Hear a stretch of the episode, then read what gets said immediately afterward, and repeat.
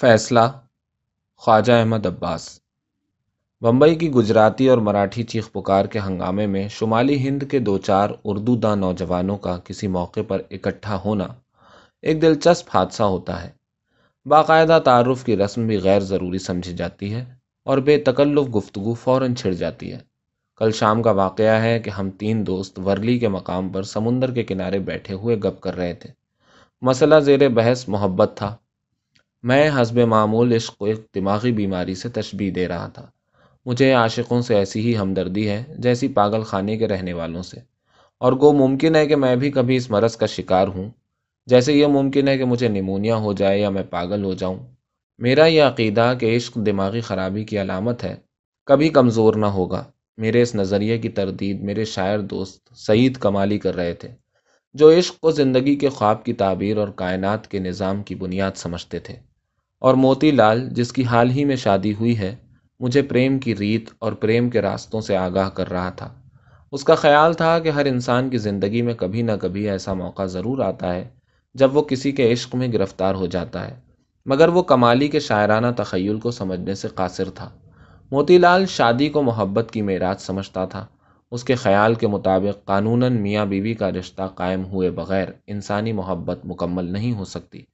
کمالی زور و شور سے موتی لال کی مخالفت کر رہے تھے۔ غالب، اقبال اور عمر خیام، نظامی، کیٹس، شیلے کے اشعار اپنے نظریے کے ثبوت میں پیش کر رہے تھے۔ محبت گڈے گڑیا کا کھیل نہیں ہے۔ شادی بیاہ سماج کے بنائے ہوئے ڈھکوسلے ہیں اور عشق ان کی قید سے آزاد ہے۔ عشق کو سماجی رسم و رواج کا پابند بنانا، روح کو بیڑیاں پہنانا ہے۔ کمالی پورے جلال کے ساتھ اپنے خیالات کی اشاعت کر رہے تھے۔ سمندر کی لہریں زور و شور سے ساحل سے ٹکرا رہی تھیں۔ دیکھو یہ لہریں بھی میری تائید کر رہی ہیں، کمالی نے کہا۔ اسی وقت ایک غیر معمولی جسامت کی لہر آئی اور اتنے زور سے ساحل کی دیوار سے ٹکرائی کہ پانی کی ایک بوچھاڑ نے ہمیں بھگو دیا۔ اور اپنا مقام چھوڑ کر ہم دوسری جگہ بیٹھنے پر مجبور ہو گئے۔ ساحل تقریباً سنسان تھا۔ دو چار موٹریں دور دور کھڑی تھیں جن میں شہر کے سیٹ ہوا کھانے آئے تھے۔ ان کے علاوہ صرف ایک آدمی اور نظر آیا، وہ ہماری طرف آ رہا تھا۔ شیروانی اور چوڑی دار پائجامہ، ننگے سر، پال سمندر کی تند ہوا سے پریشان۔ یہ تو کوئی اپنی طرف کا آدمی معلوم ہوتا ہے، موتی لال نے کہا۔ اور جب نووارد قریب سے گزرا تو کمالی نے اس کو معاف کیجیے گا کہہ کر ٹھہرا لیا۔ کمالی کو بغیر جان پہچان ملاقات بڑھانے کا ملکہ ہے۔ آپ تو ہماری طرف کے باشندے معلوم ہوتے ہیں۔ اگر کوئی خاص جلدی نہ ہو تو تشریف رکھیے۔ یہ میرے دوست موتی لال ہیں اور یہ ہمارا تعارف پورا کرتے ہی کمالی نے پوچھا، اور آپ کی تعریف؟ نووارد نے جو کوئی تیس برس کا نوجوان تھا، اپنا نام حامد بتایا اور کہا کہ وہ بمبئی کی سیر کی خاطر آیا تھا۔ اس کی شکل صورت معمولی تھی، مگر اس کی آنکھوں میں ایک عجیب افسردگی تھی۔ گویا وہ دنیا کی ٹریجڈی کی تہ کو پا گیا ہو۔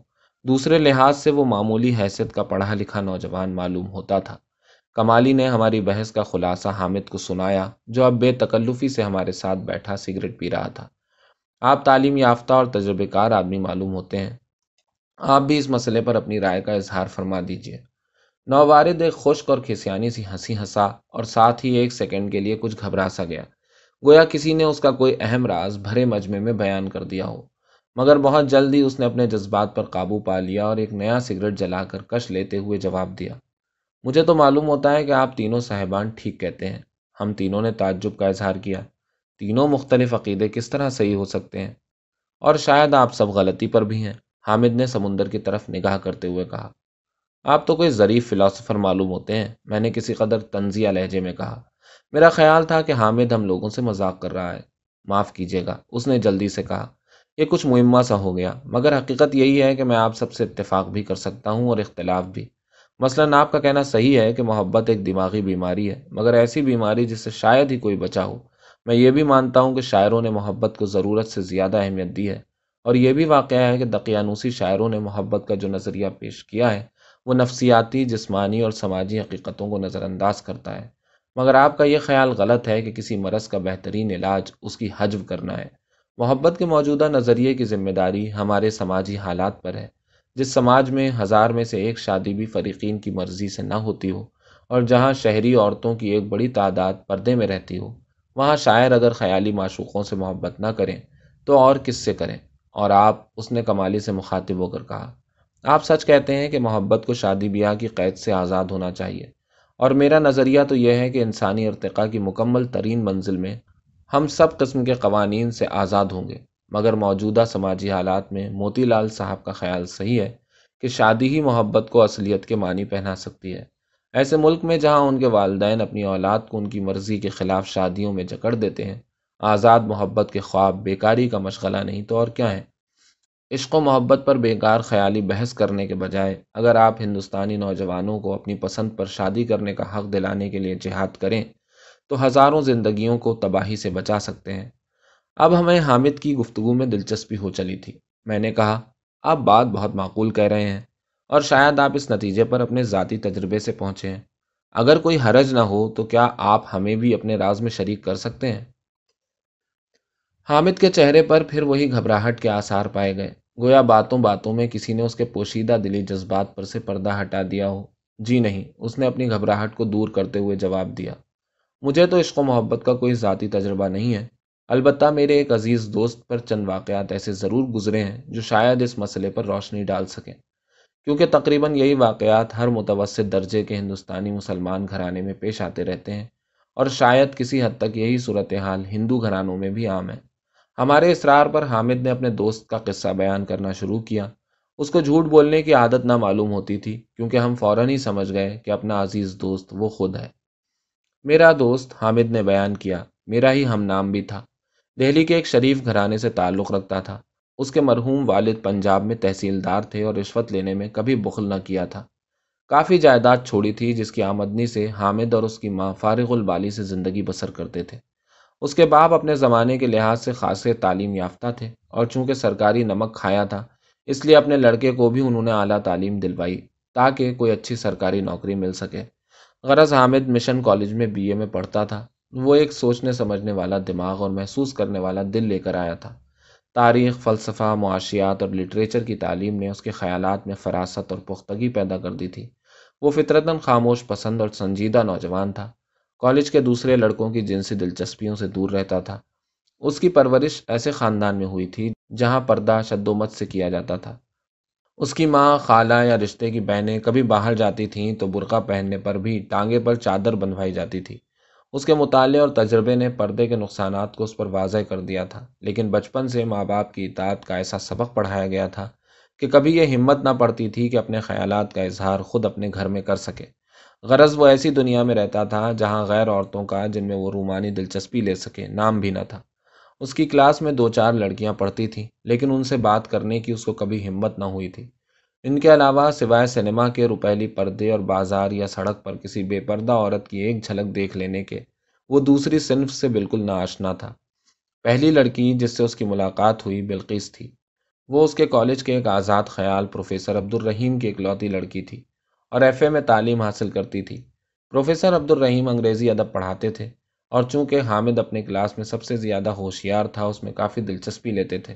اس دلچسپی کی ایک وجہ اور بھی تھی۔ پروفیسر عبد الرحیم اس قسم کے آزاد خیال لوگوں میں سے تھے جو اپنی بیویوں کو اس لیے پردے سے باہر نکالتے ہیں کہ انگریزی اور فیشنیبل سوسائٹی میں گھل مل سکیں اور بیٹیوں کو اس لیے پردہ نہیں کراتے تاکہ کسی آئی سی ایس سے شادی ہو جائے۔ پردہ توڑنے کے سماجی اور انسانی فوائد ان کے پیش نظر نہ تھے۔ ان کا مقصد تو صرف یہ تھا کہ ان کی بیوی ان کے ہمراہ کلب جا سکے اور ان کی بیٹی کی شادی کسی آئی سی ایس یا اسی قسم کے دوسرے اعلیٰ سرکاری عہدیدار سے ہو جائے۔ یہی وجہ تھی کہ وہ حامد میں دلچسپی لیتے تھے۔ ان کو یقین تھا کہ وہ بی اے کرنے کے بعد آئی سی ایس کے امتحان میں ضرور شامل ہوگا اور قوی امید تھی کہ کامیاب بھی ضرور ہو جائے گا۔ یہی سوچ کر انہوں نے ایک دن حامد کو اپنے ہاں چائے پر بلایا۔ پروفیسر صاحب کی کوٹھی پر پہنچا تو وہ ابھی تیار نہ ہوئے تھے۔ بلقیس نے مہمان کا استقبال کیا۔ یہ حامد کے لیے پہلا موقع تھا کہ اس نے کسی لڑکی سے دو بدو بات کی ہو، اس لیے قدرتی طور پر گھبرا رہا تھا۔ مگر بلقیس نے جو اٹھارہ برس کی عمر میں نہایت تیز اور ہوشیار تھی، اس کو بہت جلد باتوں میں لگا لیا۔ گفتگو کے دوران میں نظر بچا کر حامد بلقیس کے چہرے کا مطالعہ کرتا رہا۔ اس کے حسین ہونے میں کوئی شبہ نہ تھا۔ شلوار، قمیص اور گلابی دوپٹے میں کتنی بھلی معلوم ہوتی تھی۔ اس کے سیاہ گھنگریالے بال اور اس کی سیاہ بڑی بڑی آنکھیں بلقیس کی خصوصیات تھیں۔ ان آنکھوں میں حامد کے لیے خاصی دلکشی تھی۔ اس نے اتنی خوبصورت آنکھیں فقط ایک مرتبہ شکار میں ایک ہرن کی دیکھی تھی جب تک بلقیس اس سے باتیں کرتی رہی اور اس کے بعد جب پروفیسر اور ان کی بیوی بھی شامل ہو گئے، حامد کی نگاہیں بار بار بلقیس کی طرف اٹھتی رہیں۔ جب حامد اور پروفیسر عبد الرحیم نے ایک ادبی مسئلے پر بحث چھیڑ دی، تو بلقیس کی والدہ، جن کی علمی قابلیت واجبی ہی واجبی تھی، اٹھ کر چلی گئیں، لیکن وہ خاموش بیٹھی رہی۔ گفتگو کے دوران میں حامد نے اس کی طرف نگاہ کی، تو اس انداز میں وہ اور بھی بھلی معلوم ہوئی۔ اپنے چہرے کو دونوں ہتھیلیوں پر سہارا دیے خاموش بیٹھی تھی۔ حامد کو فوراً خیال ہوا کہ اس طرح وہ ایک موتیا کی کلی سے کس قدر مشابہ ہے۔ چائے پینے کے بعد حامد رخصت ہوا تو بلقیس نے امید ظاہر کی کہ وہ آئندہ بھی کبھی کبھی ملتا رہے گا۔ اس رات کو حسب معمول جب حامد کتابیں لے کر پڑھنے بیٹھا تو اس کے دماغ میں شام کی یاد تازہ تھی۔ بار بار کتاب کے صفحے پر الفاظ سمٹ کر وہ ہرن جیسی خوبصورت آنکھیں بن جاتے اور پھر وہی الفاظ پھیل کر ایک مسکراتا ہوا معصوم چہرہ بن جاتے جو موتیا کی کلی سے مشابہ تھا۔ اس رات حامد کی پڑھائی نہ ہو سکی۔ بلقیس سے اس ملاقات نے حامد کی زندگی میں ایک نمایاں انقلاب پیدا کر دیا۔ اس کو ایسا معلوم ہوتا تھا، گویا دنیا کی تنہائی اور اندھیرے میں کسی رفیق نے اس کا ہاتھ پکڑ لیا ہو۔ جتنے لڑکے اس کے دوست تھے، ان کی صحبت میں اس کو اب وحشت ہونے لگی۔ وہ بھدے اور بھونڈے مذاق کرتے تھے۔ اس کی قدرتی جھینپ اور سادہ لوہی پر ہنستے اور معاشرتی مسائل پر اس کے سنجیدہ خیالات کو حماقت خیال کرتے تھے۔ ان کے نزدیک طالب علم کی زندگی کا مقصد کرکٹ کھیلنا، اچھے کپڑے پہننا اور دنیا کی ہر لڑکی کے متعلق بھی ناشائستہ انداز میں رائے زنی کرنا تھا۔ جب ان کو یہ معلوم ہوا کہ حامد کی آمد و رفت پروفیسر عبد الرحیم کے ہاں ہے، تو انہوں نے اس کے اور بلقیس کے متعلق بھی پست مذاق کرنا شروع کیا، جو حامد کو سخت ناگوار گزرا۔ اس کو معلوم تھا کہ مذاق کی تہ میں حسد ہے کہ بلقیس ان لوگوں کے بجائے حامد جیسے سیدھے اور کم روح شخص میں کیوں دلچسپی لیتی ہے۔ لیکن پھر بھی لڑکوں کی چھیڑ چھاڑ نے اس کو دل میں اپنے اور بلقیس کے تعلقات کی جانچ کرنے پر مجبور کر دیا۔ بلقیس سے ملتے اس کو تقریباً ایک سال ہو گیا تھا۔ اس عرصے میں ان کو ایک دوسرے میں کافی دلچسپی ہو چلی تھی۔ گو بلقیس کے چاہنے والوں کی کمی نہ تھی، لیکن وہ ان میں سے کسی کو منہ نہ لگاتی تھی۔ برخلاف اس کے وہ حامد کا خاص خیال رکھتی تھی۔ حامد کو سیاسیات اور سماجی مسائل سے خاص شغف تھا۔ اس کی خاطر بلقیس نے بھی جو اب تک کالج کی دوسری لڑکیوں کی طرح ملکی سیاست سے نابلد تھی ان مسائل میں دلچسپی لینی شروع کی۔ حامد کے مشورے سے سنجیدہ لٹریچر کا مطالعہ کیا اور دل ہی دل میں حامد کی شکر گزار ہوئی کہ اس نے ایسی زبردست اور دلچسپ دنیا کا دروازہ اس کے لیے کھول دیا ہے۔ حامد کے دل میں بلقیس کی شخصیت آہستہ آہستہ گھر کرتی گئی۔ گو اگر اس سے کوئی کہتا کہ اس کو بلقیس سے محبت ہے تو وہ فوراً اس کی تردید کر دیتا۔ لیکن یہ واقعہ تھا کہ اس سے ملنے کی خاطر وہ دنیا کے بڑے سے بڑے کام کو ملتوی کر دیتا۔ وہ بلقیس سے اپنے مستقبل کے بارے میں گفتگو کرتا، اپنی امیدیں ارادیں امنگیں سناتا اور جس ہمدردی اور دلچسپی کے ساتھ بلقیس اس کی باتیں سنتی، وہ اس کو کہیں اور نصیب نہ ہو سکتی تھی۔ مگر کیا اس کو بلقیس سے محبت تھی؟ یہ وہ سوال تھا کہ اکثر اس کو پریشان کرتا تھا۔ یہ واقعہ تھا کہ وہ ایک دوسرے کے بہترین دوست تھے، ایک دوسرے کے معاملات میں دلچسپی لیتے تھے۔ حامد ٹینس ٹورنامنٹ جیتا تو بلقیس کی خوشی کی انتہا نہ رہی۔ اور بلقیس امتحان میں اول آئی تو حامد نے محسوس کیا گویا یہ خود اس کی کامیابی تھی۔ کیا اسی کا نام محبت ہے؟ اس کا حامد فیصلہ نہ کر سکا۔ عشق کے عام لیلا مجنو والے مفہوم کا وہ قائل نہ تھا۔ اس کو یقین تھا کہ اگر بلقیس کو اس سے ملنے کی ممانعت کر دی گئی تو کیسے نجد کی طرح وہ مارا مارا نہ پھرے گا۔ مگر پھر بھی اگر بلقیس سے ملے اس کو ایک ہفتہ ہو جاتا تو وہ کچھ کھویا کھویا سا رہتا۔ کبھی کبھی اس کے دل میں یہ خیال پیدا ہوتا کہ کیا وہ بلقیس سے شادی کر کے اس کو تمام عمر کے لیے اپنی رفیق بنا سکے گا۔ مگر اپنے خاندانی حالات اس کی نظر کے سامنے تھے اور یہ نہایت مشکل معلوم ہوتا تھا کہ اس کے گھر والے ایک بے پردہ لڑکی کو بہو بنانے پر رضامند ہو جائیں۔ اسی الجھن میں وہ دل کو یوں بھی سمجھاتا کہ شاید بلقیس کے دل میں اس کے لیے دوستی کے علاوہ کوئی دوسرا جذبہ ہی نہیں ہے۔ اور آخر اس میں ایسی کون سی خوبی تھی جس کے لیے بلقیس اس سے محبت کرے؟ ایسی حالت میں اس سے شادی کرنے کا خیال بھی دل میں لانا بیکار تھا۔ اسی زمانے میں ایک ایسا واقعہ ہوا جس نے حامد کے دلی سوالات کا جواب دے دیا، مگر ساتھ ہی اس کی تمام امیدوں پر پانی پھر گیا۔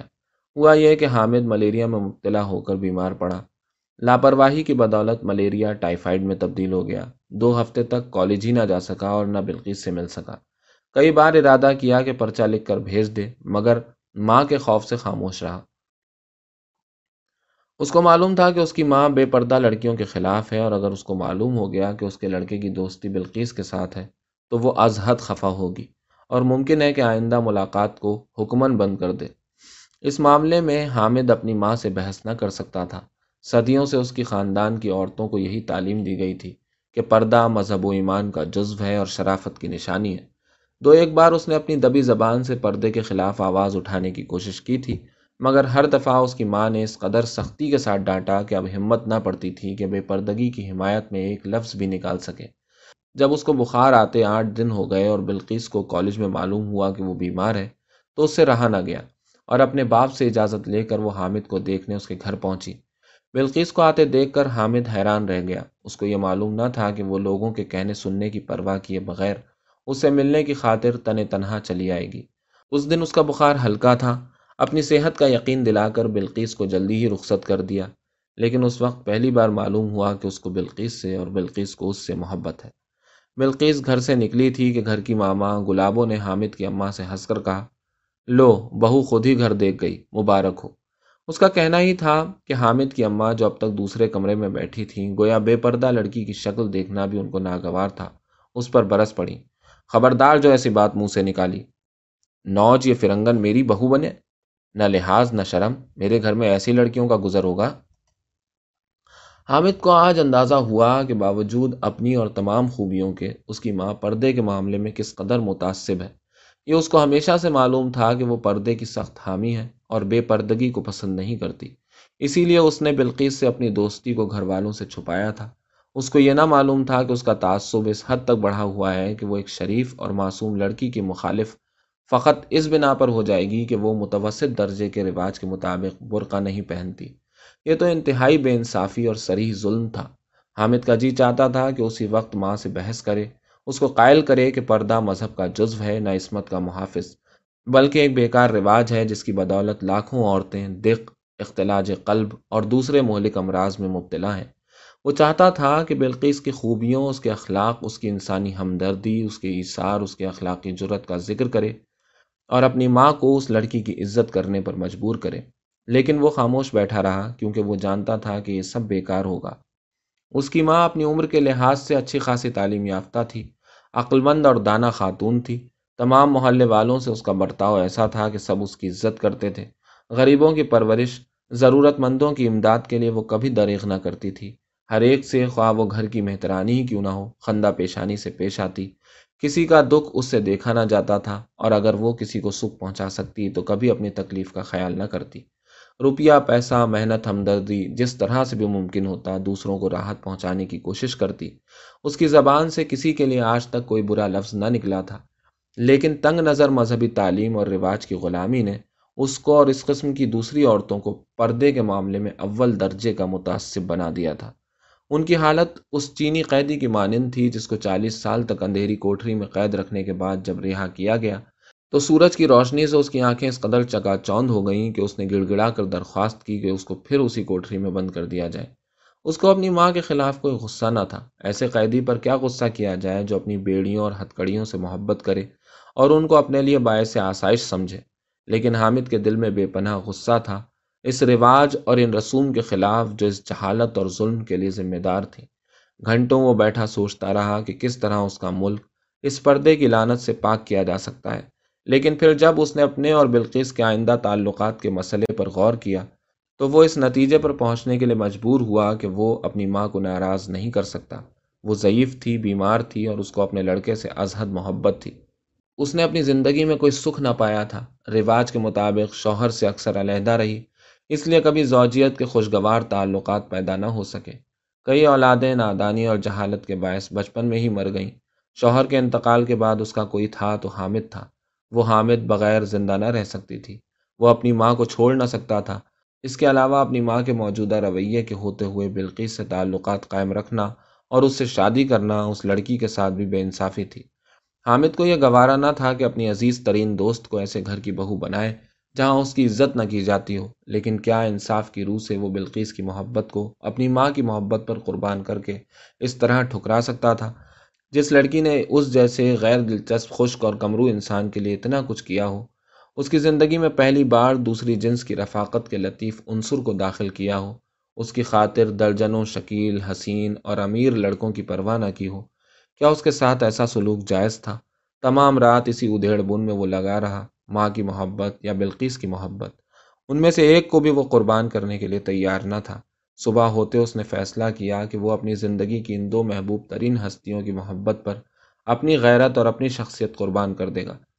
بخار سے صحت ہونے پر جب حامد کالج واپس آیا تو بلقیس نے اس کے برتاؤ میں ایک عجیب تبدیلی محسوس کی۔ اس نے اب پروفیسر رحیم کے گھر جانا بند کر دیا۔ کبھی بلقیس ملتی تھی تو بدتمیزی سے منہ موڑ کر کسی اور سے باتیں کرنے لگتا۔ دوسری لڑکیوں میں زبردستی گھس کر بیٹھتا اور اور عام لڑکوں کی طرح بھدے مذاق کرتا، وہ حامد جو کبھی پارسائی کا دیوتا سمجھا جاتا تھا۔ اب باقاعدہ شرابیوں میں شمار ہونے لگا، آوارہ لڑکوں کے ساتھ گانے والیوں کے کوٹھوں پر جانا شروع کر دیا۔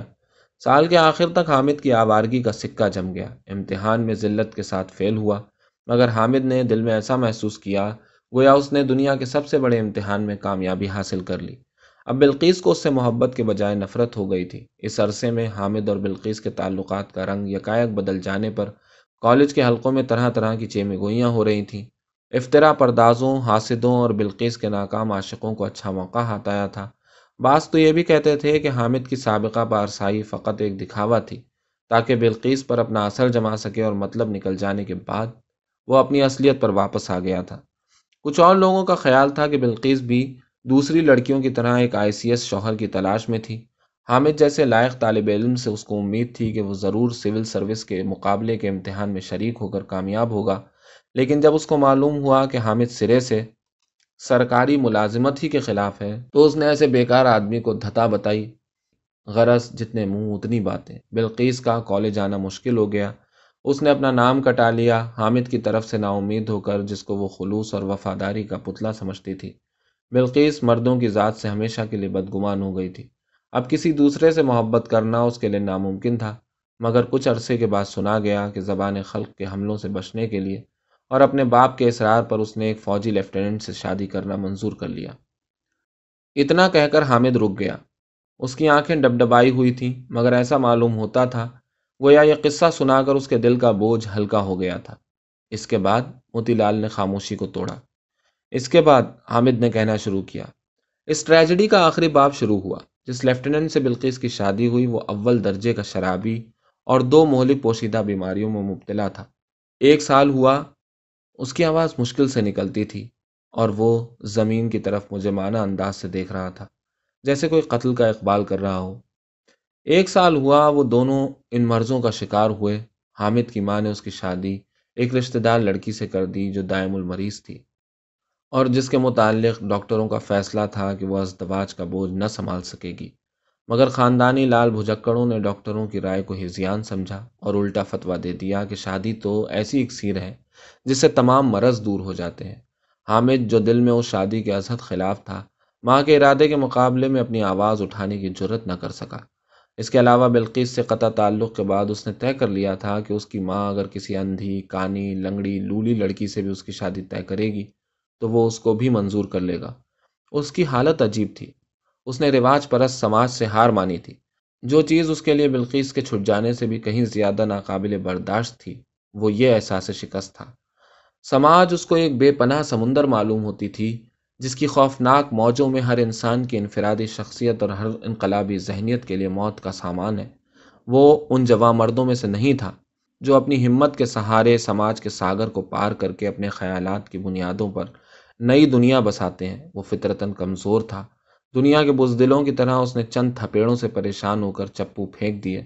اب اس کی کشتی بھنور میں تھی اور اس کے ساتھ دوسروں کی کشتیاں بھی۔ سکینہ، جس کو اپنی شادی طے کرنے میں کوئی دخل نہ تھا، جب حامد کی بیوی بن کر آئی تو اس نے ان شریف لڑکیوں کی طرح شوہر کی ہر طرح خدمت کرنے کی کوشش کی۔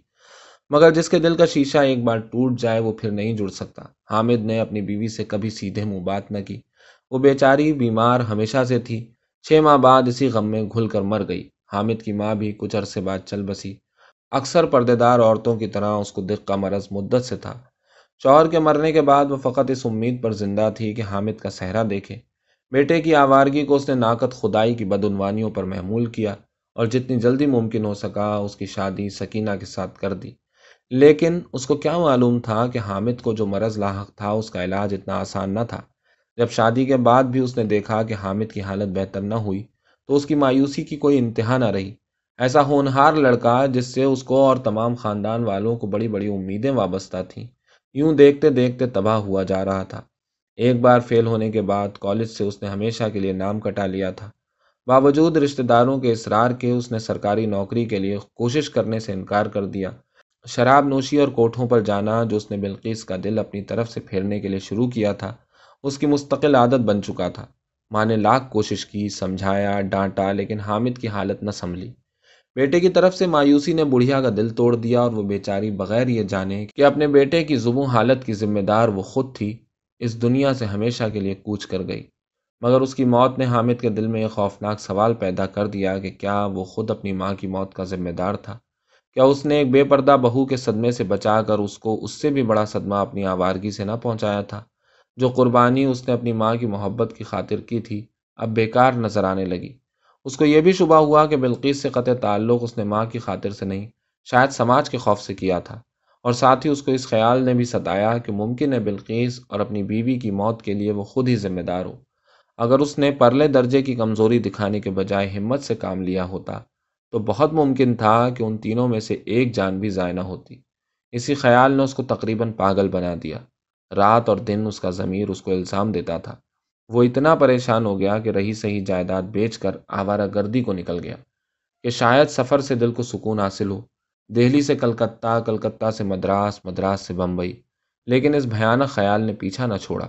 ہم لوگ حامد کی کہانی بڑے غور سے سن رہے تھے۔ یہ تو صاف ظاہر تھا کہ وہ آپ بیتی بیان کر رہا ہے۔ اور جب اس نے تھک کر بولنا بند کیا تو اس کی حالت واقعی قابل رحم تھی۔ پسینے میں شراب اور وہ اس طرح ہانپ رہا تھا۔ جیسے شکاری کتوں سے گھر کر ہرن موت کے لیے تیار ہوتا ہے۔ جب ہماری گفتگو شروع ہوئی تو ہمیں یہ خیال بالکل نہ تھا کہ ایک اجنبی پہلی ملاقات میں اپنی زندگی کی داستان سنا ڈالے گا۔ لیکن ایسا معلوم ہوتا تھا کہ وہ کسی نہ کسی کو اپنی کہانی سنانے کے لیے اس قدر بےتاب تھا کہ ذرا سے بہانے پر اس نے تین غیر متعارف شخصوں کو شروع سے آخر تک تمام تفصیلات سنا ڈالی۔ تو کیا وہ کسی فیصلے پر پہنچ سکا؟ کمالی نے تھوڑی دیر کی خاموشی کے بعد سوال کیا۔ ہاں حامد نے ٹھہر ٹھہر کر کہنا شروع کیا۔ جیسے عدالت میں فیصلہ سنایا جاتا ہے، اس نے فیصلہ کیا کہ وہ مجرم تھا۔ اور یہ کہتے ہی وہ اٹھا اور تیزی سے قدم اٹھاتا ہوا چل دیا۔ جب تک ہم میں سے کوئی آواز دے سکے، وہ کافی دور نکل گیا۔ کمالی نے کہنا شروع کیا، عشق جو کائنات کی بنیاد اور رسم حیات کی اصلیت ہے، سماج کے وقتی حالات سے کوئی واسطہ نہیں رکھتا۔ لیکن وہ دفتن رک گیا۔ اس وقت شاید خود اس کو بھی ان شاعرانہ الفاظ کے کھوکھلے اور لغو ہونے کا احساس تھا۔ اس عرصے میں حامد دور ایک نقطے کی مانند نظر آ رہا تھا۔ محیط کائنات میں ایک بے حقیقت نقطہ۔ چند ہی لمحے میں وہ نقطہ بھی نظر سے اوجھل ہو گیا۔ پھر ساحل پر وہی سناٹا تھا اور سورج ایک خونی سمندر میں ڈوب رہا تھا۔